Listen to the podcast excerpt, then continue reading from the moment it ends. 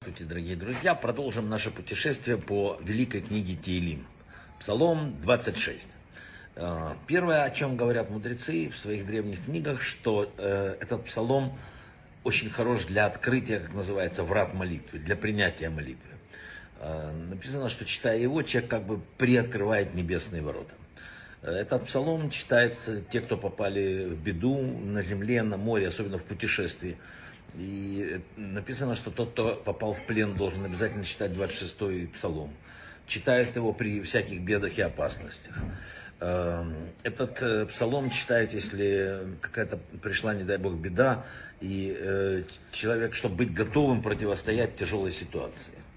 В дороге, я говорил уже, его обязательно читают, причем при любых опасностях на обычной дороге, там снег, море, что угодно, обязательно читают.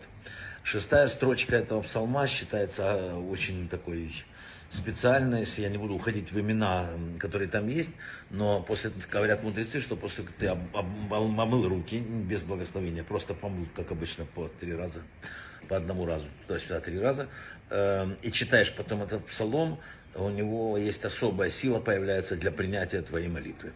Вообще суть 26-го псалма говорит о том, что выдержав испытание, человек открывает в себе вот абсолютно неизведанные высоты. Потому что если испытание от Бога, оно точно дозировано, чтобы человек мог устоять.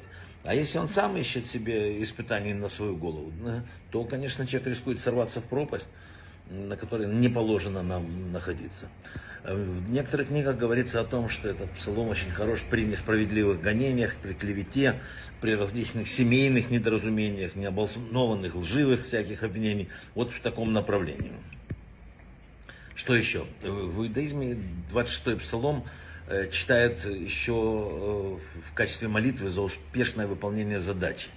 Читают его при посещении больниц, перед важным судебным заседанием, перед опасным путешествием, я уже говорил, и перед совершением духовного поступка.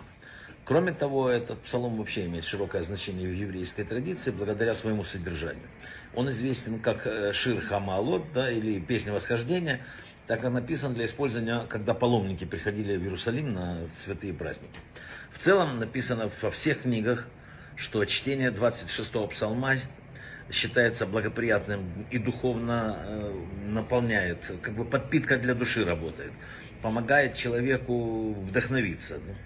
Еще раз повторюсь, что я мог пропустить, когда несправедливо оклеветали, обидели, и вы ищете затруднения и какое-то решение вопроса, тоже читайте 26-й псалом.